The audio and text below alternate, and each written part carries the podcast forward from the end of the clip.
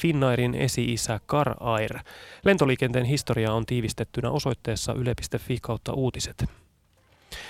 Sää on epävakaista etelässä ja pohjoisessa. Maan keskiosassa on aluksi poutaa. Lämpötila on enimmäkseen 7-13 astetta, Lapissa 2-7 astetta.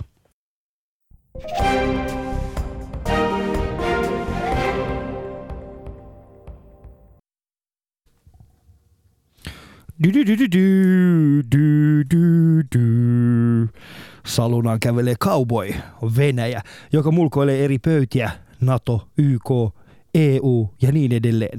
Taustalla soi kauhuja herättävä yksitoikkoinen musiikki. Jossain joku iskee lasinsa pöytään ja kävelee pois. Kiina. Ja samalla toinen säikähtää ja tekee tarpeensa alleen. Ukraina. Yhdessä kulmassa istuu suomipoika eloveenotyttö sylissään ja päättää olla osallistumatta konfliktiin. Mutta rapatessa roiskuu ja isojen poikiessa ottaen, isojen poikiessa ot, ihan poikien ottaessa yhteen saa Suomen leijona tuopista päähän. Hetken päästä hän roikkuukin kaiken actionin keskellä kattokruunusta ja lausuu rakkausrunhan portaikon päässä kauhistuneelle eloveena tytölleen. Hänen ainoa toiveensa on Suomen johtava poliittinen elin, kunnes hän katsoo ikkunasta ulos ja huomaa hallituksen juoksevan kovaa vauhtia kohti horisonttia. Tällöin selviää Suomen leijonalle, miksi pääministeri on harrastanut kestävyysurheilua jo pidempään. Tämä on Yle puheessa. Torstaisin kello yksi. Ali ja Husu. Me tarvitaan ISIS Suomeen oikeasti. Eikä tarvita. Kuulitko tällä viikolla Supo oli vahvistanut, että Suomen, Suomesta on mennyt yhä enemmän tota, suomalaisia alaikäisiä lapsia isiksi Syyriaan no, Mehän mainostetaan niitä koko aika turhaa ja sen takia varmasti porukka myös menee sinne. Mutta onko se valmistautumassa johonkin, mistä me ei tiedetä? en tiedä. Meidän pitäisi, heidät, heidät pitää antaa meille tieto siitä. Koska että... Husu, niin oikeasti, niin mun, mun isä ja mun äiti, mä oon, mä oon nähnyt sota, siis mä oon käynyt sotakoulu silloin, kun mä ollut pieni. Mm. Mä oon osannut käsitellä aseita silloin, kun mä ollut pieni. Ei mun lapset osaa muut kuin seistä käsillä. Niin. Toinen niistä ei osaa edes kävellä. Niin, mutta tässä oli vähän aika sitten joku oli laittanut, että Suomen armeija kouluttaa nimenomaan näitä isiksille. Niin. Että tekee isiksille töitä täällä, että, että kouluttaa näitä muslimia nuoreita ja muita, jotka haluavat tämmöisiin tilanteisiin mennä mukaan. Tiedätkö, musta vähän tuntuu, että täällä on salaliitto, että ne ei halua mennä inttiin. Kotsia tulee Suomen puolustusvoimia tästä lähtien, että muslimilasten ei tarvitse käydä Suomen armeijaa. No, sehän varmaan monelle sopii, koska mä tiedän aika monta, jotka ovat just saaneet Suomen kansalaisuutta ja ajattelevat, että en mä jaksa mennä niin. mihinkään armeijaan. Ja se et, mikä... et voisinko valitsia itse, niin. että mä menisin vasta niin kuin toukokuussa, silloin kun mm. aurinko alkaa sitten vähän ennen joulua pääsisin pois. Mm. Niin, niillä olisi niin kuin oma, oma, niin. oma aikaa. Ja sitten mitä kaikkea ne saa, ne saa tehdä siellä, mitä ne haluaa tehdäkin mm. on. Se mikä harvempi suomalainen tietää, että on se, että jos olet nuori ja mm. saat Suomen kansalaisuuden noin 18-vuotiaana, niin ensin tulee kutsu kutsuntoihin ja vasta sen jälkeen tulee Suomen passi. Niin. Eikö oikeasti? Se tulee, ensin tulee kutsu kutsuntoihin ja sitten sen jälkeen Saat joo, vasta, sen jälkeen kun sä oot käynyt kutsunnoissa, niin sitten tulee, en mä tiedä, siis se on varmaan jotenkin, että he saa tiedon enemmän, tai use, u, nopeammin, että tässä on nyt uusi, ottakaa hänet armeijaan. Mä sain nimittäin sillä tavalla. Joo, no mä muistan ennen kuin mä olin saanut kansalaisuutta, olin itsekin mennyt työkkäriin silloin aikoinaan ja sanonut, että nyt koulu on loppunut, mä todennäköisesti tulen saamaan Suomen kansalaisuutta. Minulla ei ole töitä eikä koulua tällä hetkellä. Olisin valmis käytettävissä, ottakaa nyt mut sinne. Sitten tämä, sit tämä tyyppi vastaa mulle, sori tämä ei mene näin päin, että ensin sun pitää saada se kansa. Mutta se tulee, tulee joka tapauksessa. Mm. Ei, ei, sori. Se tuli, mutta se tuli, kun mä olin 29-vuotiaana, joten ei ne huolenneet mut sinne. Ehkä mä olin liikaa halunnut mennä sinne, että sen takia ne ei halunnutkaan mut sinne. No sitä mieltä, että hetkinen, ei me nyt voida tollasta kaveri kouluttaa, joka haluaa vapaaehtoisesti tulla armeijaan. Mutta tästä tulee Shoutboxiin heti tulee kysymys, tai itse asiassa tähän ei, ei kysymystä, vaan Heidi on laittanut, että Husu on ihan flunssassa, mutta anonyymi ei usko. Anonyymi on sitä mieltä, että Husulla on krapulas. niin, halal bisseitä eilen oltiin litraamassa ihan kokonaan. Eilen vedettiin Husukaa, kuulkaa sellaiset railakkaat bileet tuolla tuolla tota, Tur- Turku-Helsingin välillä, että huh, Ei, mä sanon, mä sanon, siis porukka tietää, että en mä, et en mä ollut eilen kotona. Tota, Jasper Pääkkönen kutsui minua edellispäivänä tota Damn Nation-nimisen elokuvaan ja siellä oli vihreä täynnä sali, johon minäkin menin, menin mukana. Ville Niinistöt, Pekka Haavistot ja melkein kaikki vihreä arsenaalit oli paikalla. Ja tietysti mä tuun siellä, kun mulla on flunsaa vielä kovempi. Et kiitos vaan teille vihreille tästä. Mm. Sä oot siis flunssainen. Miltä tuntuu saada noin stereotyyppinen suomalainen sairaus? en tiedä, en Mm. tiedä. Mutta sä olit vähän äh, tosta, tota, sä olit vähän noista ministerivaihdoksista ollut eri mieltä. Joo, siis mä muistan, tota, no niin, mä vähän niin kuin pistin keskustan ja kokoomuksen näitä valintoja. Mä muistan tota, no niin, silloin kesäkuussa, kun keskusta puoluehallituksessa tai puoluekokouksessa anteeksi, tota, no niin, oli ehdolla niin kuin tyrkyllä nuoria, niin kuin todella hyviä naisia.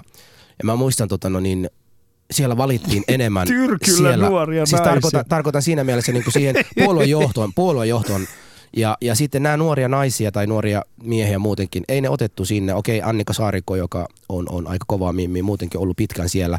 Mutta siellä keskustalaiset yhtäkkiä niin kuin valitsivat tämmöisiä kokeneita poliitikoita, koska ja myös mä ymmärsin oikein, nämä lähtivät siinä näkökulmassa, että että tota, nyt kun ollaan tämmöisessä tilanteessa Suomessa, niin otetaan mieluummin niin varman päälle tämmöisiä kokeneita kuin semmoisia näitä nuoria. Ja mä niin kuin, vaikka olin, vastustin siitä, että olisin kovasti halunnut niitä nuoria naisia sinne puolueen johtoasemaan, mutta siitä huolimatta niin kuin siinä tuli, että et, okei mä ymmärrän mistä on kyse. Mutta sitten tämä ää, eilisen ää, Stubid ja tämän nuoren naisen valinta, niin, niin, niin ennen kuin tämä käännetään, että on niin nais, nuori nainen, nyt miehet haluaa sitä alas ampua ja muuta. Ei se pidä paikansa. Niin tämmöisessä suomalaisessa tilanteessa, kun nyt ollaan, mä vaan koin sen, että, että eikö sieltä kokoomuksesta olisi löytynyt semmoisia kokeneita, ihan oikeasti kokeneita ympäristön osaavia ihmisiä, jotka olisivat voineet tämän pestin ottaa. Ja, ja sitä niin kuin Mut- minua vähän harmitti, mutta, Mä kerron mut sulle muuten kyllä mä, toivon, kyllä mä toivon tälle nuorelle naiselle, Mm. joka nyt on valittu, niin kuin voimia ja tsemppiä, koska, Mä koska kerron Suomi salaisuuden. tarvitsemaan sitä. Niin.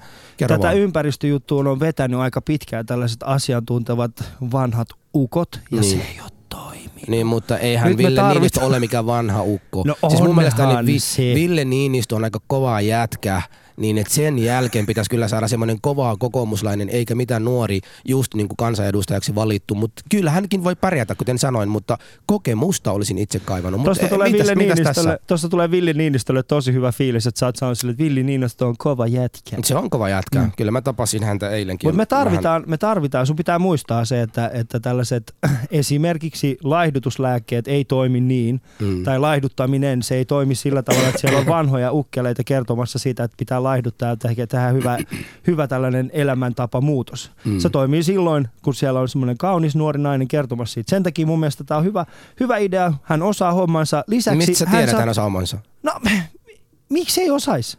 Kuka, kuka ei nyt ei osaa ympäristöhoitajaa? Kuka ei nyt se, se, No se nyt No on- tuolla ei se- argumentilla kyllä ei sä voitat mua. Hei, oikeesti, ymmärrätkö? Hei, oikeesti, hei Husu, Husu, No. nyt tää tällainen juttu. Meidän puolustusministeri ei ole käynyt armeijaa. Niin, Niin, niin. Ja hän on saanut, Jatketaan. ja hän on saanut tarpeeksi, niin, niin, kerro, kerro. meidän puolustus, okei, okay, tie, meidän, Niin sun, sun, sä oot aina ei sanonut, että, että ministerin hän on... tehtävää tarvita oikeasti pätevää ihmistä. Okei, tarvitaan pätevyyttä tiettyyn pisteeseen, mutta ei tarvita siis täydellistä asiantuntemusta. Tarvitaan tarpeeksi tietoa vaan, että hän pystyy keräilemään kasaan äh, hyvän tiimin, joka pystyy tekemään päätöksiä tiettyiden tietojen perusteella. Mm. Se on se, mihin me tarvitaan ministerit. Eihän tämä ihminen nyt ole menossa tonne yksin pelastamaan ympäristöä. Tuolla, tuolla sun Mutta- argumenteilla on, miksi Iranissa ei tule koskaan olemaan demokraattinen maa. Tää on hyvä lopettaa. Ali ja Husu. Mutta, Yle Puhe. mutta mennään varsinaiseen tota, tämän päivän aiheeseen. Eli me tullaan puhumaan sodasta ja niin kuin miten sota odotellaan. Ja, ja sanon vielä ennen, kun aloitan varsinaisesti. Mä oon flunssassa, joten myös ääneni kuulostaa erilaisena. Ei se ole siitä, että mä olin eilen krapulassa tai, tai olin juomassa. Mutta otetaan meidän vieraat. Meillä on Helsingin seudun Sotalapset ryn Liisa Pöyhönen. Liisa, tervetuloa. Kiitos. Ja sitten meillä on Suomen sotilaslehden päätoimittaja Jaakko Puunperää. Jaakko, Puuperä. tervetuloa. Puuperää. Joo. No niin. Tervetuloa. Kiitos myös flunssassa. No niin. Tehdään näin, että kysyn vaikka Liisalta ihan ensimmäinen kysymykseen. Kun sanot sotalapset, niin voisiko Ali ja minä, jotka ovat myös sotalapsia, liittyä teidän yhdistykseen? Tervetuloa. Kiitos. Yes. yes, nyt meillä ensimmäinen, lisää kerta, kun, ensimmäinen kerta, kun paikka, noin. mihin voidaan saman tien Yes, liittyä. saman tien liittyä. Kiitos, Kiitos, Liisa. Liisa. minkälainen, minkälainen tota, Liisa, Kriteerit minkälaisia, olisi? minkälaiset kriteerit pitää olla, että pääsee, niin kuin, että me voitaisiin liittyä teidän järjestöönne? Kuule, meille voi liittyä ihan kuka vaan. Suurin osa on sotalapsia ja tämä sotalapsi-termi tarkoittaa juuri näitä henkilöitä, jotka pienenä lapsina Suomesta siirrettiin muihin Pohjoismaihin, etupäässä Ruotsiin, aika paljon Tanskaan, muutama Norjaan, siirrettiin turvaan eri pituisiksi ajoiksi. Niin he ovat sotalapsia. Ja tuota, sodan lapsia ovat kaikki sodan aikana olleet, jotka ovat olleet lapsia. Mutta yhdistykseen kaikki ovat tervetulleita ja omine kokemuksineen, omine ajatuksineen, että tervetuloa pojat. Ensimmäinen päivä lokakuuta on seuraava jäseniltä. No Olisi niin. kiva nähdä teidät siellä. Mutta tota, haluatko sä vähän oikeasti ensin odottaa tämän ohjelman loppuun asti ja päättää vielä? Haluatko sä ottaa Ali mukana, koska minä en ottaisi Ali mihinkään mukana. Me nähdään tässä studiossa, se jää tänne Mutta yleensä. hän sanoi, että kaikki kelpaa, ihan kaikki. Teillä on vähän niin kuin jäsenkato niin kuin Nyt kaikilla pitää- järjestöillä. Jos, jos mä liityn, mä haluan saman tien semmoisia kriteerejä, että jos, jos oot Alin näköinen, ei kiitos. Mutta Jaakko, sä oot Suomen sotilaslehden ää, päätoimittaja. Sä tiedät tästä aiheesta paljon. Ää, ootko valmistautunut itse tällä hetkellä sodan käyntiin? No tietenkin, tietenkin tämä mun ammatti, mitä mä teen, niin antaa tiettyjä valmiuksia lähtökohtaisesti. Toisaalta tietysti tavallaan mä oon huonommin valmentautunut kuin teistä kukaan. Te kaikki sotalapsia, että tota, kummatkin nuoret herrat ovat tota, niin, eläneet sotaa käyvässä maassa tosiaan lapsuutta ja saatika sitten, sitten tota, noin, niin, tämä meidän rouvahenkilömme täällä, joka on kanssa nähnyt asian nurjan puolen. Mä oon teoreetikko, mutta, mutta tota, mitä tulee siihen valmistautumiseen, niin, niin tota, mä sanoisin näin päin tämän asian, että et ei, ei tota, minun ymmärtääkseni tuommoinen kriisissä eläminen ole mitään rakettitiedettä. Se on tietenkin karmeeta, mutta ihminen on hyvin sopeutuvainen eläin. Että, et, tota, mä haluaisin heti ensi alkuun sanoa sen mun oman näkemykseni, eli, eli tota, ää, paras tapa valmistautua kriiseihin on, on tehdä sellaisia asioita, mistä on hyötyä ihan arkielämässäkin. Val, Ihan tämmöistä niin kuin pitää omasta kunnostaan huolta, pitää läheisistään huolta. Yksi, mikä ainakin on varma, on se, että enempää arjessa kuin kriisissä me ei pärjätä yksin. Mm. Semmoinen äh, individualismi on ihan hyvä ilmiö sinänsä. Siinä on paljon vahvuuksia meidän yhteiskunnassa, mutta äh, yltiöindividualismi ei ole hyvä, niin kuin mikä yltiöasia ei ole. Eli pidetään toisistamme huolta ja kunnostamme huolta. Ja mitä tulee omaan valmistautumiseen, niin kyllä mä tota, ammun, ammun ihmisen 300 metrin, siis 300 metrin juoksu, jos tarvii se tehdä. Et kyllä se niin onnistuu, mutta, mutta, tota, mutta tota, en ole koskaan joutunut onneksi tekemään, enkä aio tehdä, että jos ei ole pakko. Siis mä mietin Joo. enemmänkin siis sillä tavalla, että ootko ottanut niin kuin ylimääräistä Ei. muonaa kotiin riisiä, ootko alkanut kasvattamaan yrttejä, mutta sitten kaveri on silleen, no osaan mä nyt 300 metrin päästä juoksevaa ihmistä ampuu. Niin. Joten aika pitkälti olet valmistautunut. Joo, ei. Tota, mä ajattelin, että on tämmöinen sama linja kuin sullakin, että ei tota ihan, ihan otsakurtussa, mutta tota, Mm. tota noin niin, äh, äh, tota, en mä ole mitään ruokavarastoa pitänyt yllä, yllä. En mä nyt välttämättä pidä niitä ihmisiä mitenkään hulluina, jotka vähän, vähän sitä miettii. Eihän tuohon tarvita sotaa. Sanotaan näin, että käy joku tämmöinen Nokia vesikriisin kaltainen juttu, niin onhan se kiva, että on vähän vettä ja hernekeittoa kaapissa. Itselläni ei kyllä ole, täytyy tunnustaa, että suutarin lapsella ei ole kenkiä. Että kirjoitetaan paljon valmiusasioista, mutta eipä ole tullut itse kyllä niin pitkälle valmistauduttua. Toisaalta kun asuu kantakaupungissa stadissa, niin kun ei ole takkaa kotona ja näin poispäin, niin se alkaisi kuitenkin aika nopeasti murehduttamaan talvella, kun se sähkö loppuu, niin mm. siinä nyt paljon se jäi sen vesitön ikään kanssa. Niin, jos kun ottaa huomioon se, että Helsingin keskustassa, jos asuu, niin ei millään pahalla, mutta se on se ensimmäinen paikka, mikä pommitetaan maan Se tasalla. on just näin. Mm. Se on just Et ei näin. sitä, et, et, et, ostakaa vaan ihan sairaan kalliita asuntoja sieltä punavuoresta. Joo, mutta hei, Tämä tota, oli Sörnäisissä Ja- on halpaa. niin, Sörnäisessä on halpaa, eikä ne heti sitä vedä. Jaakko, Jaakko puhuit, jo puhuit äsken tuosta, että, että meidän pitää huolehtia toisistamme ja, ja näin, näin poispäin. Niin kun meillä on nyt tällaisia yhteiskuntaa, jossa niin kuin kaikki, mitä tarvitset, on joku tietty viranomainen, jon- jonka luona pitäisi kääntyä, niin onko Suomi valmis tällaiseen? Että et, et ollaanko me sitten niin kuin riippuvaiset niin paljon näihin instanssia, mikä on olemassa, vai, vai mitä sä näet tätä? Et ollaanko me valmiit jotenkin Joo, yhteiskuntaan? tuo on hirveän hyvä kysymys. Tota, ää, ää, mun mielestä Suomi on epätavallisen hyvin valmistautunut maa, mutta ei tietenkään ole valmis. Ei mikään nykyaikainen, eikä oikeastaan ennen vanhanaikainenkaan yhteiskunta, niin jos se toimii järkevästi, niin ei se valmistaudu ikään kuin liikaa kriiseihin. Kriiseihin valmistautuminen on hirveän kallista hommaa, se on aina jostain muualta pois. Ää, totta kai itse kun on tämmöinen niin valmiusalaa lähellä oleva ihminen, niin ihan valmis tyyppi, niin kuin jotkut sanoo, niin tota, niin, totta, noin, niin, niin sanoisin, että totta kai siihen pitäisi panostaa enemmän. Kyllä mä esimerkiksi haluaisin, että puolustusmäärärahat olisi suuremmat ja bla bla bla. Hmm. Mutta tota, ja, ja viranomaisyhteistyöpuolta pitäisi kehittää valtavasti edelleen. Tosin sitä on Suomessa kehitettykin. Meillä on ihan oikeasti tota, niin kuin kansainvälisesti verraten varsin hyvä kriisivalmiusjärjestelmä ja varsin hyvä viranomaisyhteistyö, mutta siinä on hirveästi parantamisen varaa. Aina. Mm. Musta oli hyvä esimerkki tuo Rovaniemen sähkö treeni tuossa, ja siinä oli parasta se, että se epäonnistui. Koska mm. nyt kun se epäonnistui, niin sitten ruvetaan toimenpiteisiin. Mm. Ja, ja se on hienoa, että se julkistettiin, ja sitä mä en ehkä ihan tiedä, että tarvitseeko joka ikisen vesivoimalan varavirtakaapin avainten paikkaa kertoa uutisissa, mutta, tota, mutta tota, periaatteessa näin. Mm. Yeah. Liisa, äh, sä, oot, sä oot nähnyt aikoinaan, siis kuusivuotiaana, lähtenyt Ruotsiin ja sä oot nähnyt, millä tavalla Suomi on aikoinaan valmistautunut. Miten paljon sä muistat siitä ajasta, että miten Suomi valmistautui siihen aikaan tähän sodankäyntiin? No muistan aika paljonkin, mutta vaan tietenkin omista ympyröistä. Ja, hmm.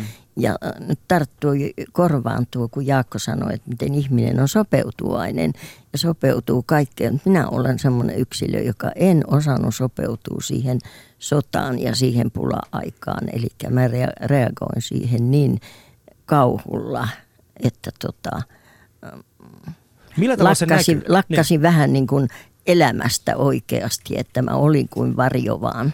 Mm. Millä tavalla se näkyy sun niin kuin arjessa, tämä, tämä sota tai sotaan valmistautuminen? No sitä valmistautumista mä en osaa sen kummempaa sanoa muuta kuin, että muistan kun kävi sotilas isän kutsumassa sotaan ja tuomassa jonkun kirjeen.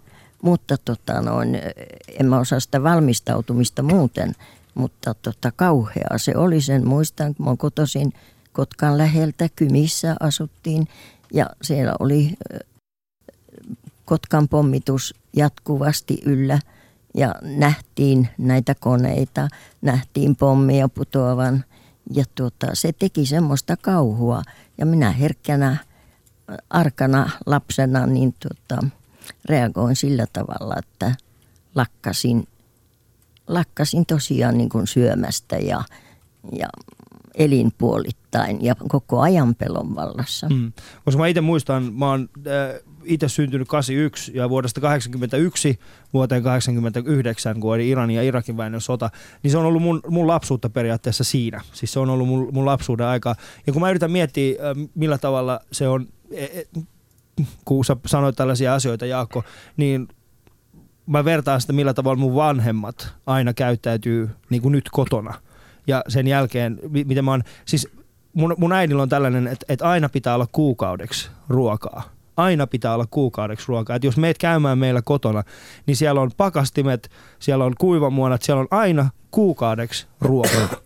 Ja siellä on aina ensiaputarvikkeita, vaikka kuinka paljon siellä kotona. Ja mä en ikinä miettinyt sitä, että se saattaisi johtua tällaisesta, kunnes nyt kun mä oon tavannut enemmän enemmän ihmisiä, jotka eivät ole elänyt missään vaiheessa elämäänsä sodassa, niin he ei ollenkaan mieti tällaista asiaa, että mulla pitää olla varastossa ruokaa. Mulla pitää olla tapa, esimerkiksi meidän isä, niin hänellä on, jos, no okei Suomessa ei nyt sähköä kovinkaan usein katkea, mutta jos meillä katkeaa sähköt, niin mun isällä on saman tien niin kuin valoheittimet millä hän valaisee sitä koko meidän asuntoa. Hän, hän, hän tietää, hän hoitaa heti. Ja se on, se on mielenkiintoinen tällainen, Jako, sä teet aika paljon nimenomaan tästä sodan aiheesta, siis teidän lehtihän on äh, sotilaslehti. Te mm, teette mm. sotilaksi, niin kuin, äh, sotaan liittyviä asioita, sotateollisuudesta ja niin poispäin. Niin onko nyt erityisesti tullut enemmän enemmän, ootko itse huomannut siinä kentällä, että, että puhuttaisiin tällaisesta valmistautumisesta Joo kuin esimerkiksi joskus aikaisemmin. Joo, mehän kirjoitetaan itse aika paljon myöskin, myöskin kriisivarautumisesta yleensäkin, eli meillä on siis ollut vesihuollosta juttuja, meillä on ollut, ollut tota no, niin, energiajakelusta, ö, muun muassa sellaisista asioista kuin rahoitusvirroista, esimerkiksi rahoitusturvallisuusasemista. Niin harva tajuaa, miten siinä vaiheessa, kun sähköt katkee, niin jos ei saa pankkiautomista fyrkkaa, saattaa kuulostaa, niin kuin, meillä tässä jenkkileffojen kauhuskenen maailmassa, niin me ei niin ymmärretä sitä, miten tärkeä se on rahavirta. Mm. Et, et jos se rahavirta lakkaa, niin se aiheuttaa hirveitä, hirveitä hämminkiä. No siihen on turha mennä pidemmälle, mutta me kirjoitetaan paljon tämmöisistä aiheista myöskin meidän lehdessä. Viime aikoina varmasti jo kysyntä on kasvanut, se on ihan totta, mutta ollaan toki niistä kirjoitettu kyllä noin 95 vuotta muutenkin, minkä ikäinen lehti on. Ja tota, totta noin, niin, äh, tuohon varautumiseen tulee, niin mä sanoisin näin, että edelleen, että on, on, on hirmu upeeta, että on ihmisiä, jotka ajattelee tuolla tavalla ja tunnen piston sydämessä, niin tietenkin pitäisi tehdä se minimi, minkä voi tehdä, mm. että pitää jotain 10 litran vesikannua jossakin kaapissa. Ei se nyt siellä tilaa vie. Ja muistaa vaan sitten kierrättää sitä välillä, ettei se ole kolme vuotta vanha se vesikannu siellä, koska mm. sit, se onkin sitten viimeinen hörppy sieltä. Mutta tota, toi, ää, mikä niin kun olisi oleellisempaa minusta olisi se, että jos ajatellaan nyt nimenomaan se, että miten ihminen voi yksilönä varautua tähän, olisi se, että, että mitä me voidaan tehdä yhdessä. Semmoinen omaan varastoon perunoiden pakkaaminen, niin sen hyöty itselle ja muille on paljon pienempi kuin se, että esimerkiksi lähtee mukaan vaikka vapaaehtoisen maanpuolustustyön toimintaan, siis johonkin MPKYhyn, punaiseen ristiin, pelastuspalveluun, äh, mihin tahansa tämmöiseen, minkä nyt tuntee omakseen, ja vaikka ei tuntiskaan, niin jos haluaa oikeasti osallistua, niin tuollaisten kautta sä voit osallistua niin kriisivalmiustoimintaan kriisivalmiustoimintaan ja olla osa sitä yhteiskunnan kriisivarautumisorganisaatiota. Mm. Silloin, silloin niin kun se, sillä on kaksulotteinen vaikutus. Ensinnäkin se parantaa sun omia edellytyksiä selvitä ja sen sun lähiyhteisön edellytyksiä selvitä, plus sitten vielä se antaa myös signaalin. Eli se antaa signaalin muun muassa ulospäin siitä, että suomalaiset ovat valmiita myös itse käyttämään omaa vapaa-aikaansa siihen, että ää, me selviydytään. Mm. Ja, ja niin kun tämmöinen signaalin antaminen ja ennalta varautuminen on kaiken tämmöisen ää, niin kun, tämmöisen väkivaltaturvallisuusuhkien ää, torjumisessa oleellisin asia. Eli nostetaan kynnystä. Ja mm. siinäkin mielessä mä näkisin, että paljon tärkeämpää on se, että on mukaan, lähteä mukaan tosiaankin vaikka maanpuolustuskoulutusyhdistyksen toimintaan tai punaiseen ristiin, vapaa-palokuntaan, johonkin tämmöiseen oikeasti järkevään hienoon toimintamuotoon ja, ja sitten, sitten tota, jos nyt haluaa lisäksi sitten pitää vesikannua kaapissa, niin se on erittäin hyvä asia. Hmm. Onko, onko sodan uhka oikeasti tällä hetkellä niin konkreettinen? Koska musta itsestäni tuntuu välillä, että äh, kun kuuntelen tätä yleistä keskustelua, niin välillä se keskustelu kuulostaa siltä, että tilanne on niin kireä tällä hetkellä, että meille riittää se, että yksi rajavartio rajavartiolaitoksen rajavartija tuolla vahingossa tiedätkö, kaatuu venäläisen päälle ja sitten se onkin seuraavat Mainilan laukaukset ja sitten mietitäänkin kumpi kaatu toisen päälle ja miksi me ollaan tässä tilanteessa. Niin onko aidosti olemassa, voidaanko me puhua siitä, että nyt, nyt ollaan sodan kynnyksellä? Tota, mä sanoisin näin päin, että et, tota, meidän omilla toimenpiteillämme me voimme vaikuttaa siihen, että me emme olisi. Eli hmm. kyllä uhka on suurempi kuin vuosi tai kaksi sitten. Ää, täysin mahdoton sanoa, olemmeko sodan kynnyssä. Se me nähdään jälkeenpäin. Toivottavasti ei olla, ää, mutta siitä mä oon ihan varma, että me voidaan nimenomaan yhteiskuntina vaikuttaa vielä paljon siihen, että näin ei kävisi. Ja siinä tullaan takaisin taas tähän kynnysarvokysymykseen, eli meidän pitää nostaa sitä kynnystä, ja siinä voidaan myös yksilöinä tehdä paljon. Muissa mm. Pohjoismaissa mm. on kaikissa esimerkiksi kodinturvajoukot, Virossa on vastaava organisaatio, myös pystyy hirvittävän paljon tekemään töitä sen yhteisyhteiskunnan edelle monilla eri aloilla, olisi kyse tulvasta tai hyökkäyksen uhasta. Mm. Ja, ja, ja näin kaikilla on kynnysarvon merkitys, plus sitten semmoinen, että se lisää ihmisen turvallisuuden tunnetta. Mm. Semmoinen sanonta on olemassa, että ää, kaauksen, tai että kaauksen on matkaa seitsemän lämmintä ateriaa. Mä oon itse sen nähnyt aikana sodatoimialueella, kun mä oon käynyt, käynyt, käynyt journalistina, että se on hyvin totta. Mutta se ei ole pelkästään se. Jos, Mitä se tarkoittaa? Se tarkoittaa sitä, että kun ihmisellä viedään se arki pois, eli että sä et esimerkiksi ole enää varma mistään, sä et saisi myös kyllin säännöllisesti ruokaa, niin silloin hyvin helposti saatetaan mennä – mennä tilanteen, jossa joudutaan anarkiaan. Mm. Mutta siihen ei mennä silloin, jos yhteiskunnassa on toimivat rakenteet, eli vaikka sitä safkaa olisi sitten vähän ja, ja olisi turvattomuuden tunnetta, niin jos rakenteet toimii ja on niin sanotusti niin kuin, ää, jotain, mihin ihmiset voi uskoa ja luottaa, mm. niin, niin silloin on paljon paremmat mahdollisuudet selviytyä. Ja se liittyy taas jälleen tähän, että paljon viisaampaa on varautua yhdessä jossakin, jossakin järjestetyssä toiminnassa, kuin hörhöillä yksinä ja pakata kaappi jotain, jotain tota, niin kuivamuonia ja vettä. Joka mm. jälleen sanon vielä kerran on ihan, ihan okei okay sekin, mutta, mutta tota noin, niin, näin. Mm. Liisa, äh, miltä tämä keskustelu sun mielestä kuulostaa? Pelätäänkö me turhaan? Pelkäätkö sinä esimerkiksi? No kuule, en enää kuin tämän ikäisenä niin osaa, osaa sitä – sillä lailla pelätä, enkä katsoa sitä, että se nyt olisi ehtisi olla todellisuus minun aikana, mutta, mutta sehän on selvä, ei maailmasta sodat lopu, että kyllä Suomikin voi joutua sotaan vielä monta kertaa. Mm. Mm. Se on mielestäni hienoa, kun ennen kuin lähetys alkoi, niin mä kysyin sinulta, että pelottaako sota, ja sä vastasit minulle aika, aika hienosti, että, että ihan turhaista on pelätä, koska niin. se on ohi, puh, se on ohi. Niin. sota, sota on nykyään niin. semmoista. Että Mutta mä halusin kysyä, mä halusin kysyä Liisalta tota, mä muistan omasta tilanteestani tota 12-vuotiaana, kun siellä sota alkoi omassa kotimaassa Somaliassa, niin yhden kuukauden aikana ne samat nuoret ja lapset, kenen kanssa on leikkinyt, on sitten muuttuneet kuukauden sisällä niin kuin radikaalisia. Jotkut heistä olivat jopa niin kuin mukana ampumassa ihmisiä ja tekemässä pahoja. Ja se kosketti minua ihmisenä silloin kovasti ja meidän äiti oli kovasti suojelemassa, että ettei me lähdetä tällaisia, tällaisia mukana. Niin minkälainen oli sun silloin viisivuotiaana, kun nämä sodat alkoi? Sä äsken puhuit siitä, että olit aika arka lapsi ja monet et pystynyt syödä, mutta muuta. Mutta kun katselee sitä ympärillä, mä yritän vähän vertailla sun ja mun kokemusta, niin minkälainen se oli se arki silloin sulla? Muistatko? No kyllä mä sen muistan, mutta se oli ihan, se muu arki ja elämä oli ihan turvallisen normaalin tuntusta siinä.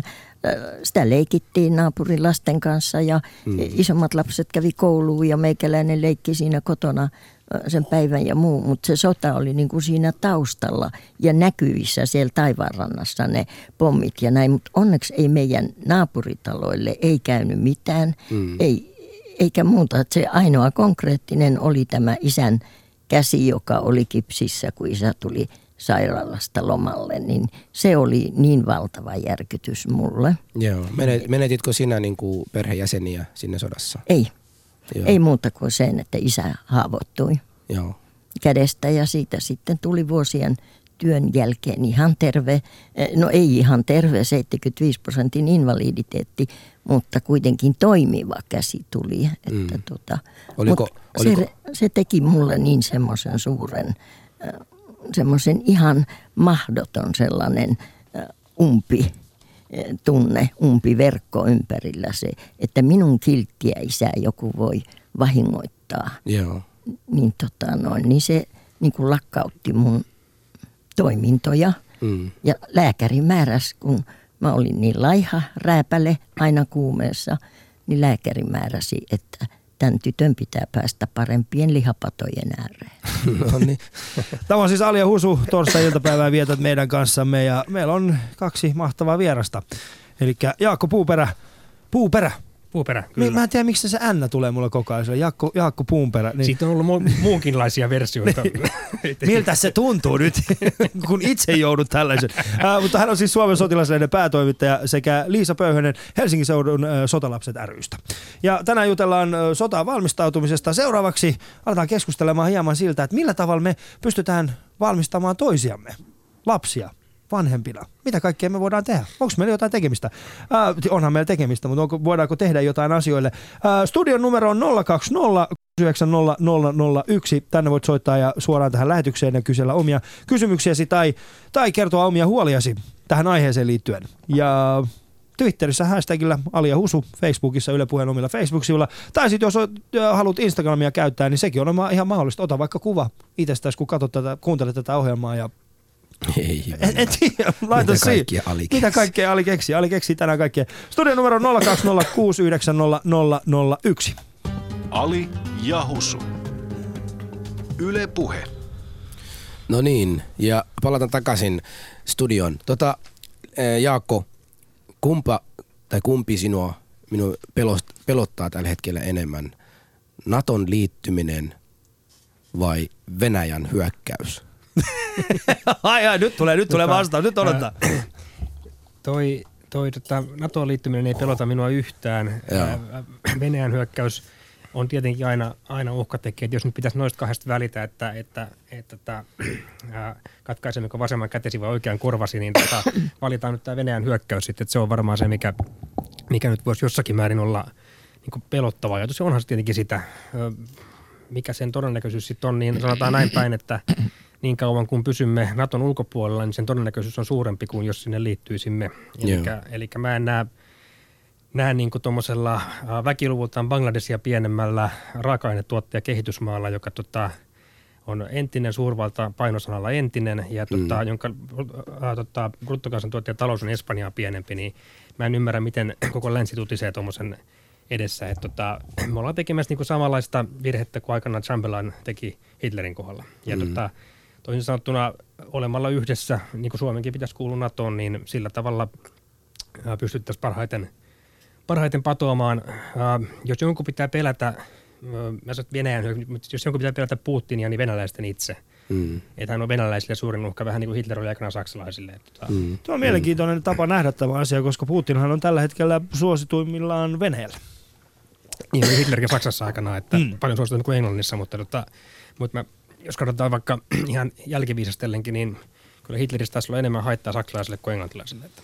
Oli, niin. oli, oli ja hän tulee olemaankin, mutta mä halusin tietää niin kuin – Mä en, ole, mä, en ole, mä en ole aina ollut tämmöinen NATO-vastainen ihminen mm. ihan alusta alkaen, mutta sitten tietysti nämä viimeiset, viimeiset uhat ovat kyllä, viimeiset kuvat ovat, niin kuin viimeiset niin kuin, mitä on tapahtunut maailmassa, on vähän niin kuin alkaneet muokkaa minunkin mielipiteeni. Mm. Ja nyt kun tämä NATO-liittyminen tulee korvista ulos, sehän tulee niin kuin melkein kaikista tota, tällä hetkellä, että miksi pitää liittyä. Mä haluan tietää, ennen kuin mä teen tällaisen niin kuin tunneen perusteella päätöksen, niin miksi Venäjä pitäisi käydä Suomen kimpun suomalaista? Mikä olisi se syy, mitä Venäjä voisi käyttää meidän kimpun Joo. käymiseksi? Joo, tunteethan on aina myöskin päätöksenteossa mukana ja niiden pitääkin olla, ei se mitään. Tietenkin olisi hyvä, mitä järkiperäisemmin pystyisimme päätöksiä tekemään, mutta se on ihan täysin hyväksyttävää, että siinä on tunne mukana, se on osa mm. ihmistä. Mm. Tota, toi, ää, toi tota, Siis toisaalta kysymys uudelleen. Niin se, kun, miksi Venäjä? Mikä olisi Venäjän niin, intressi joo. käydä Suomen kimppuun tällä no hetkellä? siis sehän tässä just on täysin absurdia. Mikä oli Venäjän intressi käydä Ukrainan kimppuun? Venäjä on hyökännyt Ukrainaan, Venäjä on miehittänyt osan Ukrainaa. Mm. Mitä, jos suotte anteeksi, mitä helvetin järkeä siinä oli? Mm. Joo, Ei joo, yhtään kai. mitään. Mutta mm. siinä on historiallisesti paljon Siinä on, siinä, on, siinä on historiallinen Historia taakka, on, mikä on vahvempi kuin se, mikä on totta, suomalainen historia. Historiallinen taakka ei ole yhtään sen, yhtään sen rankempi totta kai todennäköisyys, että tänne lähtisi höökimään on paljon mm. pienempi kuin lähti Ukrainaan. Se on ihan päiväselvä asia. Historiasta voidaan aina poimia, mitä sieltä halutaan poimia. Mm. Historian kohdalla mä nyt haluan sanoa tässä, minkä mä oon sanonut varmaan kuusi kertaa pääkirjoituksessani, että historia ei toista itseään. Mm. Historia ei koskaan toista itseään. Historia toistaa itseään meidän mielissämme, koska me poimimme historiasta ne asiat, joita me uskomme toistavan itseänsä ja sillä mm. piste. Ää, tota, ja juuri, juuri senkin takia – niin tässä pyrkii löytämään tiemme sellaisiin ratkaisuihin, jossa ennaltaehkäisevyys ja kynnysarvo on mahdollisimman korkea. Mm. Miksi Venäjä hyökkää Suomeen? no sanotaan näin, että et, tota, mä en kyllä niin näe mitään – mitään intressiä, että sellaista olisi tapahtumassa, mutta jos me oltaisiin Naton jäseniä, niin se intressi olisi vielä pienempi. Niin, mutta siis nimenomaan tuo on se niin kuin, tämän kolikon toista puolta, eli me nimenomaan provosoimme Venäjää nimenomaan no kerran, liittymällä NATOon. Jos kerran Venäjä ei tänne muutenkaan ole hyökkäämässä, niin miten me sitä vaikka provosoimme sitten? Mm. Et, tota, et jos kerran nähdään tämmöinen uhka, niin sen uhkan ennaltaehkäisyn kannaltahan totta kai, jos mennään oikeasti niin kuin loogisesti mm. tuntoilematta, mm niin jos kerran, äh, niin kuin usein NATO-vastustajilla tahtoo olla tämä, tämä, tämä teema, että, että NATO-jäsenyys tai sen hakeminen provosoisi Venäjää. Mm. No silloinhan se tarkoittaa sitä, että tämmöisen käsit, niin kuin argumentin esittäjä itse kokee Venäjän uhkana. Joo. Jos kerran kokee sen uhkana, niin kannattaisikohan sitten hakea sitä turvaa jostain. Mm. Tosiasia on se, että meidän viimevuotisten puolustusmäärärahaleikkausten – ja, ja tota, ylipäänsä ottaen näiden laiminlyöntien suhteen, mitä Suomessa on poliittisella tasolla tehty, mm. ä, maanpuolustuksen ja myöskin yleisen turvallisuuden ylläpitämisen suhteen, mm. niin näiden jälkeen ä, tarvii olla kyllä aikamoisen tietämätön väittääkseen, tai sitten – joku poliittinen syy siihen, että ei voi sanoa niin kuin asiat on. Mm. Mutta aikamoisen tietämätön väitteeksi, että Suomen puolustuskyky olisi uskottava. Joo, ei, ei mulla niin kuin millään pahalla, mutta mm. mä oon aina ollut sitä mieltä, että et, et kyllä me ollaan pärjätty Venäjä aikaisemmin, kyllä me voidaan pärjätä suomalainen mm, sisulla. Me ei pärjätty ja, yksin. Että tota, no kyllä me, ei mutta, mutta, ei, mutta, me, me, mutta me ei oltu niin kuin riippuvaisia, kuten nyt, nyt kovasti. täysin riippuvaisia. Esimerkiksi mm. tota, äh, sinä, en tiedä, olitko, olitko tota noin, niin silloin, silloin tota noin, niin, Suomessa enää 41-42 talvella. Suomessa oli nälänhätä hyvin lähellä. No sinulla oli tietysti se, että ruoka ei maistunut muutenkaan, mutta siis nälänhätä oli hyvin lähellä. ja, ja tota, ilman saksalaista viljaa, niin Suomen sodankäynti olisi päättynyt kesän 42 mennessä ihan absoluut. Ei niin siitä olisi mitään epäselvyyttä. Et me ollaan oltu erittäin riippuvaisia. Joo, Liisa, miltä tämä niin Naton liittymisestä Venäjän uhkaa niin sulle kuulostaa? No se on mulle sen verran vierasta, että, äh, mutta sen mä ymmärrän, että Suomi yksin pienenä ei pärjäisi niin kuin mm, oli tilanne silloin jatkosodan aikanakin ja talvisodankin jatkosodan aikana, niin äh, kyllä se olisi ollut hienoa, jos täällä olisi ollut enemmän apua. Mm. Olihan Ruotsista 10 000 noin vapaaehtoista mm. taistelemassa Suomen puolella ja meillä on sotalapsipiirissä, niin ollaan ystävystytty joidenkin näiden kanssa yeah. ja tuota, keskusteltukin siitä. Ja tuota, kyllä Ruotsi tarjosi apua. Tämä sotalapsiasiahan oli iso apu, mm. mutta siinä oli tietysti Ruotsilla myöskin oma lehmä ojassa, mm. että kun Suomen lapset pois jaloista Ruotsin puolelle, äidit saattoi olla töissä ja isät taistella – ja samalla suojella niin kuin Ruotsinkin rajoja siinä mm. samalla. Mm. Ja sama oli kai periaate näillä vapaaehtoisilla, jotka tulivat Suomeen taistelemaan. Joo, mm. joo. Että kyllä se siinä sitä yhteisvoimaa olisi ehkä tarvittu enemmän. Mm. Puhutaan enemmän tuossa seuraavassa vaiheessa siitä, että millä tavalla me pystymme Mä ymmärrän Husun tämän NATO-keskustelun aina. Husu on tällainen. Mut siis Enkä se... ole. Sulla on tämmöinen.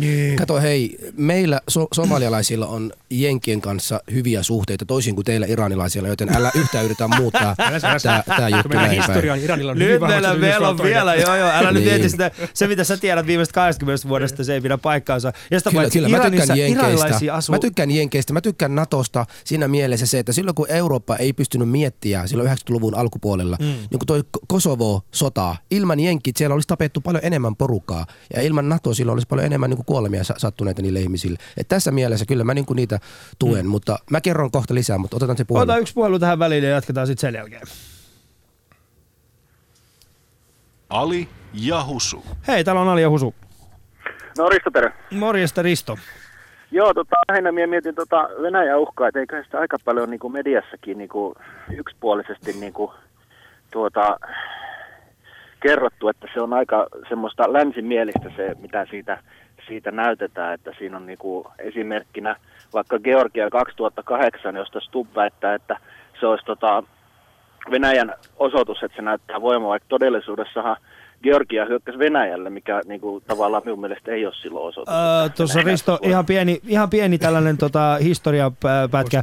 Olet oikeassa äh, siinä mielessä, että Georgia kyllä painoi liipasinta ensin, mutta se oli, ei se ihan noin mennyt, että ne vaan käveli sisään, vaan siellä oli valtava, valtava tilanne ennen sitä.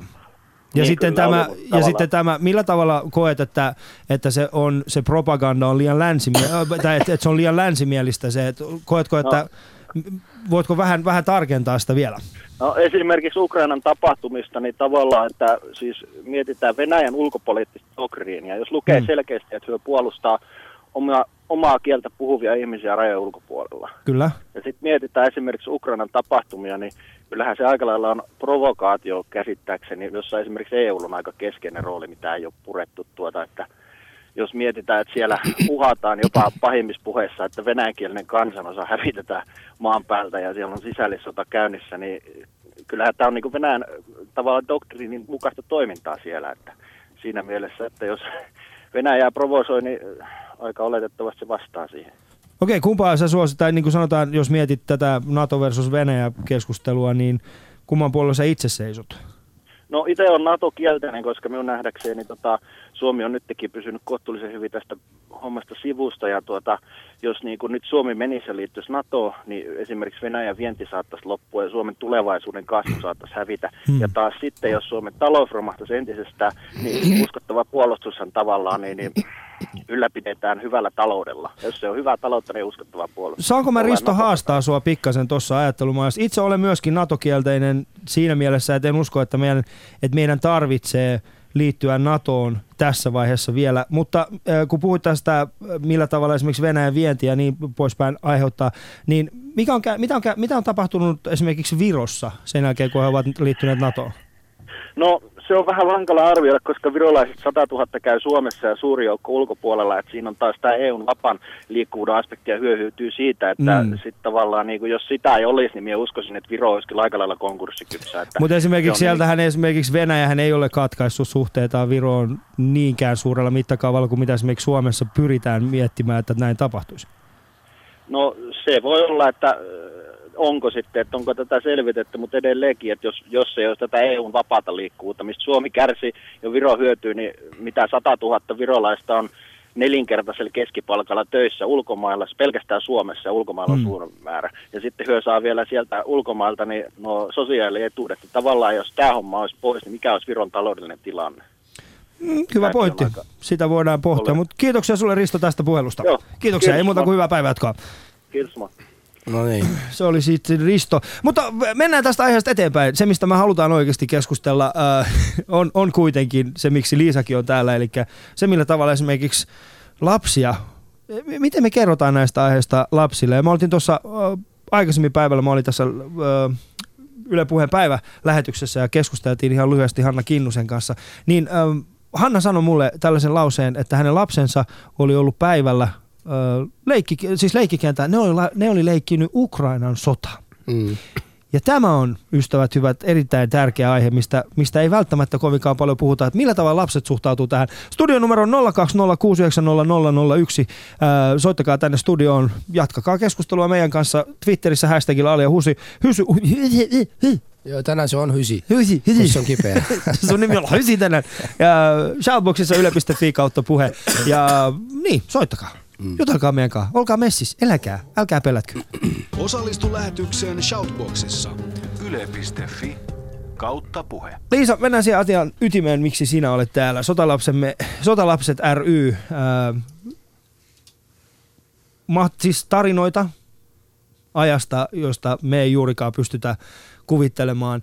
Mutta nyt kun sä mietit sitä aikaa, me pikkasen keskusteltiin tästä aiheesta, että miten, miten sä itse näit, että, että sitä valmistauduttiin. Mutta jos mietitään ihan tätä hetkeä nyt, ja sanotaan, että, että seuraavana päivänä, että huomenna tulisi tällainen ö, ilmoitus, että nyt, nyt sota on alkanut, ja miehet rintamalle, naiset valmistamaan aseita ja lapset esimerkiksi Ruotsiin. Miksi just noin? Miksi ei voi mennä toistepäin? että Naiset rintamalla ja miehet valmistaa Voi lapsia. juman kautaus. Ei, kun tuo oli stereotyyppinen miesajattelu taas. No Kun mihin sä suomalainen- haluat? Suomalainen nainen yrittää kovasti päästä, tota, no niin, mutta joo, annetaan vaikka studion naisia vasta siihen. Liisa, Liisa onko tämä liian stereotyyppinen vai onko se se vaan, niin niinhän se menee?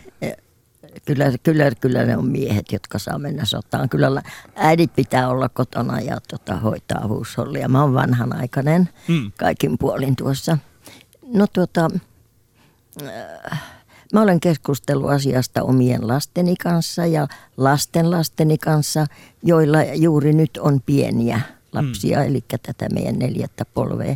Ja oli puhetta joskus, että mitäs nyt jos tulisi sota ja sun pitäisi lähettää vanhimmalla lapsen lapsella, niin on kaksi pientä.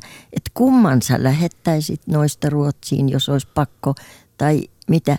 No kysymysmerkiksi jäi ihan kasvoja, ilmeet ja kaikki, mm. että mitä hän tekisi. Ja näin kaikkien muiden kanssakin, nuorten kanssa kun on keskusteltu, niin kyllä heillä tulee tenkkapoo, että mitä he tekis. Toiset ovat ehdottoman kielteisiä, että eivät lähettäisi. Toiset ovat sitä mieltä, että ilman muuta.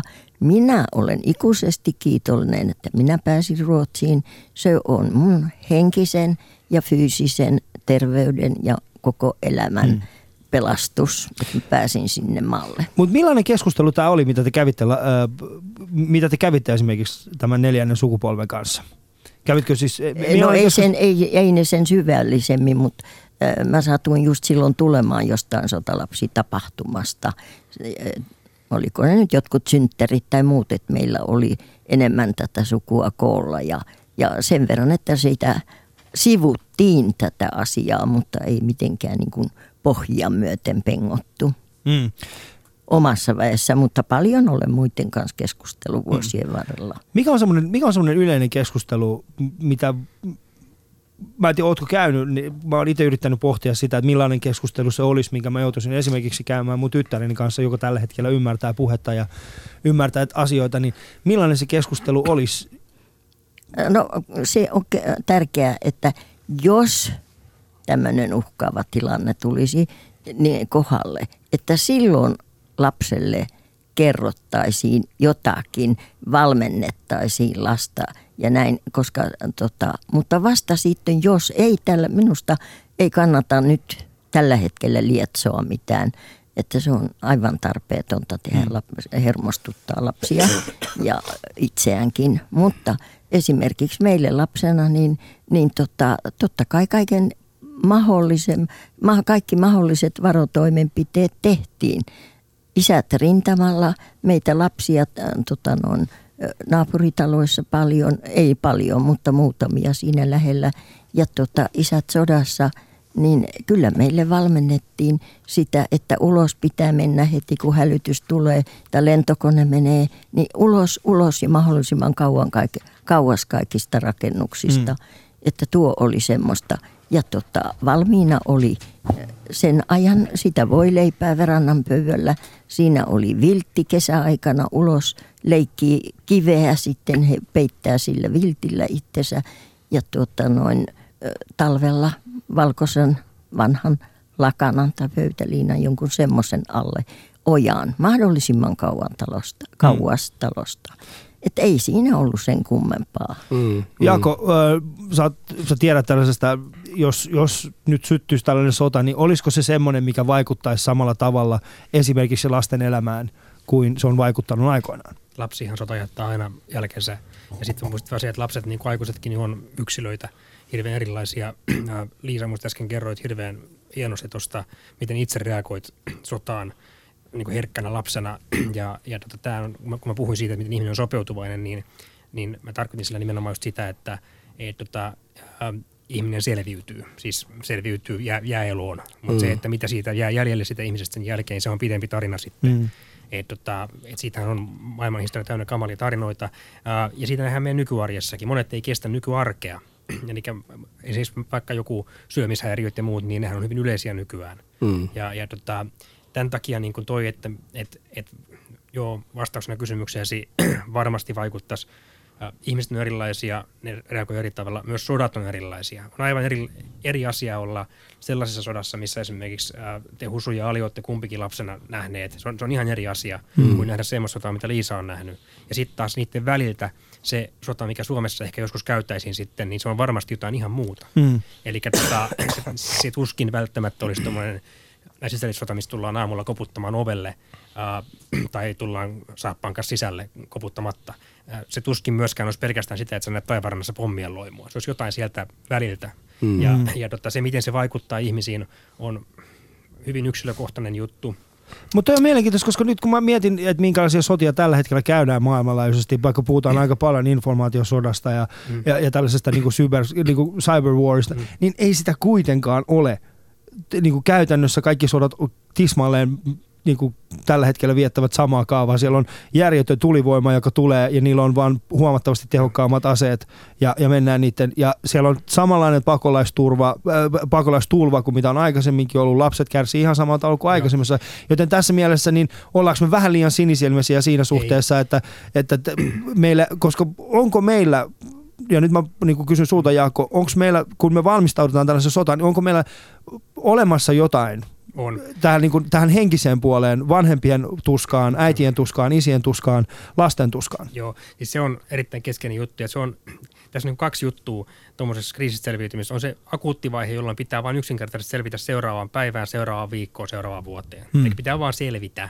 Se on vähän samanlainen kuin onnettomuuspaikalla, että ensin pitäisi saada se jengi niin kuin elävänä pois sieltä.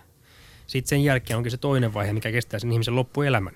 Eli mistä varmasti, varmasti Liisalla on paljon kerrottavaa ja se on erittäin iso asia sekin, mutta jos sitä ensimmäistä vaihetta ei ole hoidettu, niin sitä toista ei koskaan tule. Hmm. Ja, ja tota, toi, niin kuin tuossa just, just äsken, äsken Liisa mainitsi tuosta tota noin niin, ä, henkisestä selviytymisestä, niin, ja, ja, ja, ja te kysytte sitä, että mitä pitäisi nyt lasten kanssa tehdä, kun ne leikkii Ukrainassa tai hiekkalaatikolla, niin minusta olisi sota tai rauha, ihan sama – niin lapsille pitää suoda lapsuus niin pitkään kuin se on mahdollista. Että jos se vaan suinkin on mahdollista suoda se lapsuus, niin kuin Liisakin tuossa kertoi, että kuinka niissä poikkeusoloissa yritettiin tehdä kaikki sen eteen, että lapsilla olisi lapsuus. Hmm. Mä voisin heittää, heittää kysymyksen, että äh, varastetaanko me lapsiltamme lapsuus tänä päivänä muutenkin? Joo, joo, totta kai. Siis tämä on, tää on semmoinen keskustelu, mitä voidaan käydä, mm. mutta jos mä mietin mun omaa, omaa koulukäyntiä, mä oon siis, kolme, siis kolmannella luokalla meillä on opetettu siis niin sanottu siis ryömiminen. Että millä tavalla sä ryömit ase kädessä. Se on opetettu meille kolmannella luokalla. Ensi, siis päiväkodista lähtien me on ollut päivittäin kahdesta kolmeen kertaan tällaisia niin kuin harjoituksia, missä lapset vaan kävelee yhdessä kohti pommisuoja, tullaan takaisin. Meillä on muun muassa opetettu pienen, mä en vieläkään tykkää siitä, että meidän, mulle tulee vieläkin tällaisia niin kuin pani, ei nyt paniikkikohtauksia, mutta tulee niin sanotusti tällaisia flashbackkejä siitä ajasta, kun meille sanottiin, että ette saa koskea leluihin, mitkä makaa maassa, vaikka se näyttäisikin ihan samanlaiset, mitkä se on teidän oma, niin älkää ottako, ottako niitä, koska ne saattaa räjähtää. Ja mä muistan siis semmoisia hetkiä, jolloin mä oon Suomessa ollut koulussa ensimmäisenä päivinä, kun lapset leikkii kentällä ne on ollut hiekkalaatikolla ja ne leikkii kaikki samoilla leluilla. Mä menen ihan paniikkiin siinä, että älkää nyt, etteikö te tiedä, että ne räjähtää ihan milloin vaan. Niin, mutta onko meillä muuta vaihtoehtoa silloin? Ei, ei, ei sitä, koska Liisa, okei, okay, sä, sä lähdit, lähdit niin kuin sotalapsena sinne Ruotsiin, mutta vieti, totta kai siis e-, ethän sä ole pystynyt elämään ihan tor, tor, niin kuin normaalia lapsuutta. No mä elin kyllä puhtaasti normaalin lapsuuden, koska tota, no, mulla oli niin suuri halu lähteä pois siitä sotatilanteesta. Ja minä pääsin onnellisesti sellaiseen perheeseen, että mun oli hyvä olla – koko kylä piti, piti minusta ja tota, koko suku.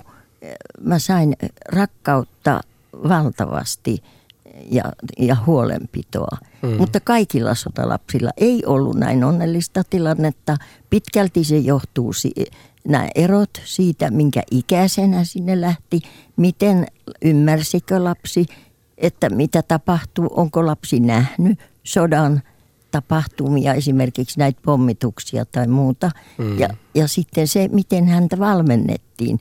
Mulle kaikki oli niin kuin tavallaan selvää ja mä olin jo kuusivuotias. Mm. Niin mä ymmärsin. Siis sehän meneekin niin, että, että pienet lapset aina mitä enemmän heille, heidän kanssa keskustelee ja kertoo.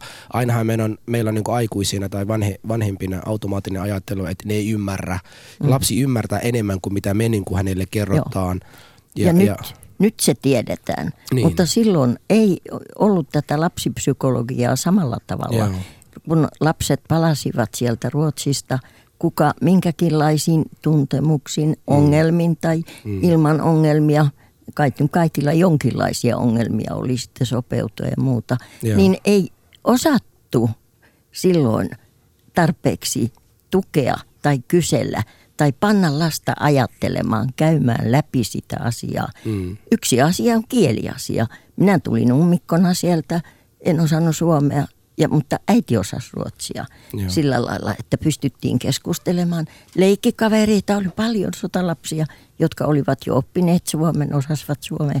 Että mulla oli niin kuin siinä mielessä pehmeä lasku. Mitä mm. tarkoitat muuten, että en puhunut suomea? Siis, Ei kun mä tulin Ruotsista, mä olin yli neljä vuotta ah, siellä, okay. kävin neljä vuotta siellä koulua. No niin, no että niin, tota, noin, mä olin aivan täysin ruotsalainen. Eli sä oot niinku maahanmuuttaja siinä mielessä? siinä mielessä kyllä, kyllä no mutta hyvä. pääsin samaan kotiin ja muuta. Hmm. Mutta ei silloin ei ole ymmärretty nyt jälkeenpäin tässä sotalapsityössä, hmm. mitä nämä yhdistykset tekee, hmm. niin nyt vasta on siis sanotaan nyt viimeisten vuosikymmenten aikana todettu, miten tärkeää se on, että nämä on nämä sodan kokeneet, on sitten sotalapsi tai muu sodan lapsi, että ne saavat käydä läpi toistensa kanssa vertaistuen avulla tai asiantuntijoiden kanssa näitä tuntemuksia, niitä latauksia, mitä sielussa on. Mm. Se on hyvin tärkeää. Siksi mä tässä sotalapsityössä, niin mä koen tämän hyvin, hyvin tärkeäksi. Mm. Joo, kiitos. Mutta esimerkiksi teidän joo. järjestössä, niin tehtikö miten paljon tällaista työtä, joka auttaisi vanhempia tällaisessa tilanteessa? Miten paljon te kerrotte heille tällaisista, että minkälaisia kokemuksia saattaa olla, miten näitä asioita kannattaa lapsen kanssa käydä läpi? Onko ollut tarvetta tällaiselle, että järjestö tekisi tällaista? No tarvetta varmastikin olisi, mutta ei ole ollut meillä Suomessa sillä lailla aihetta nyky-Suomessa mm. ollut. Mutta tota, hyvin paljon on näissä eri yhdistyksissä on ollut, meillä ei niinkään paljon, mutta muissa yhdistyksissä sekä Ruotsin puolella että Suomessa on ollut kontakteja maahanmuuttajiin ja koitettu tukea heitä. Mm. Joo. Ja tämä meidän kokemus, mikä meillä on, niin se olisi valtava aarre käytettäväksi muuallakin. Mm. Se sielun elämän, nämä kaikki ku, ku, mutkakuviot, niin tuota, Joo. asiantuntijan kanssa. Joo, niin, kiitos, kiitos. Tota, nopeasti haluan, ennen kuin aika loppuu, äh, nyt kun Ukrainan kimpuun Venäjä kävi, se otti nimenomaan siellä semmoisia alueita, mitkä oli ensin siihen kiinni. Jos Venäjä pitää nyt käydä Suomen kimpuun, mikä on se kunta tai kaupunki, mihin se ensin alkaa haluamaan itselleen? No, täysin mahdoton sanoa, en mä pysty tuommoiseen vastaamaan. Kun- Et, et osaisi Siis no arvata. joo, no siis sanotaan, Rovani, että- Rovaniemi no, no, jos vai... pitäisi arvata, niin Helsinki. Siis Helsinki pitää. Pääkaupunkiseudulle suoraan. Joo, mutta sehän on niinku kärmen pään leikkaaminen kerralla, silloin koko Suomi kaatuu saman tien. Niinpä. Joo, mutta eihän se, on, eihän se ole tehnyt samanlainen Ukrainassa, sehän on niinku ottamassa itselle ensin Krimin ja nyt Se seuraavat on tietysti- Ja miten, miten muuten voi vertailla Venäjä äh, Ukrainaa tavallaan Suomeen? Meille on alle mitä 60 000 venäjänkielisiä suomalaisia tai Suomessa asuvia. Ja sitten tota, Ukrainassahan on koko väkihän on venäjänkielisiä ihmisiä. Eli siinä niin kuin tavallaan kieliperusteellakin voisi käydä ihmisten kimpun, mutta voisiko, koetko, että sama voisi Suomessa tapahtua? No päinvastoin, kun tämä äsken tuossa radiossa puhunut Risto, mä en tiedä minkä Muropurkin kylästä hän on lukenut näkemyksensä, mutta, tota, mutta tota, joku semmoinen merkki, mitä myydään paljon tuolla Moskovassa, mutta tota, tota noin, niin, niin, ää, nämä väitteet jostakin, että Ukrainassa olisi joku, joku niin kuin, ää, venäjänkieliseen väestöön kohdistuva uhka, niin ne on musta poskettomia. Sen sijaan esimerkiksi Krimin tatareihin kohdistuu ihan aito uhka. Se on oikeasti jo tapahtunut kaiken näköistä kovin epämiellyttävää. Niin, mm. tämäpä se juuri vissiin onkin. Mm. Et, tota, niin, niin ku- kukapa näistä äh, islamilaisista piittaisi. Mm, Että mutta, tota, niin, mutta kann- kannattaa muistaa tämä nyt. Se, se, mikä ehkä ihmiset ei välttämättä muista, on se, että ää, viimeisimmän, ää, nyt kun Skotlannin äänestystä oltiin tekemässä, mm. niin mä en tiedä näittekö tällaisen, mutta siis siellä oli listattu muistakin eurooppalaisista Joo, separatistiliikkeistä, se oli niin. Ahvenanmaa oli yksi Joo, joo, niistä, on- joten, joo. joten odotan innolla sitten näitä No siis- ahvenanmaalaisia separatisteja, Itse jotka... tällaisena suomalaisena nettoveronmaksajana olisin aivan kauhuissani, jos tämmöinen ma- maakunta, johon maksan aikamoisen määrän veroja per kuukausi, niin katoaisi Suomen ää, maksettavien kartalta, niin voi että se harmittaisi kovin. Niin, Niinpä. kyllä se on. Kyllä. Anta No siis, jos, joo. Jos, jos, jos Venäjä, Venäjä, kun jos Ahvenanmaa haluaisi oikeasti tehdä jotain, siis nehän veisi taffelin meiltä pois. Se on kova juttu Niin, kyllä. Miettikää nyt, sit, sit mi- mitä meillä olisi Estrella? Kuka haluaa Niin. enää Estrellaa syödä? Se meillä on taffelin vaihtoehtoilla. Sitten meillä on joku Pringles ja Lays. Ei, ei, siis taffel, Mm. taffel on suomalaisen kulttuurin ytimessä. Ahvenanmaa on niin kuin, Ahvenanmaa, ei, ei, ei. Se on, se, se on, ne, ne, saa olla siellä, koska me tarvitaan niitä taffeli ja Viking Line. Joo. Ajattele, jos ne vetää meiltä Viking Linein ja taffelin pois, niin sittenhän meille ei jää paljon mitään. Mutta hei, tämä oli Ali ja Husu tältä erää. Kiitoksia Liisa erittäin paljon Kiitos. siitä, että tulit jakamaan kokemuksia. Jaakko, kiitoksia Kiitos, kiitos. sinulle myöskin. Husu, Tämä oli aika... Se, ensimmäinen kerran voisin sanoa, että olisin halunnut, olen valmis jatkamaan vielä toinen tunti nämä meidän vieraiden kanssa Mm. ihan, Milloin tahansa. ihan, ihan oikeasti. Että Joo. voidaanko me pyydä noin tytöt, että tehkää viikon päästä teidän ohjelmat, jatketaan vain tässä. Mulle. Joo, kyllä Tämä oli, ihan miele- tämä oli ihan mielenkiintoinen keskustelu ja kiitos teille. Kyllä, mo- kiitos molemmille, teille kaikille, myöskin kuulijoille. Ja ensi viikolla puhutaan naimisiin menosta. Nimittäin. Niin me tehdään. Me puhutaan tehdään. naimisiin menosta. Minä Husu meinataan mennä naimisiin keskenään. Ei, ei, ei, me, ei me niin radikaaleja olla.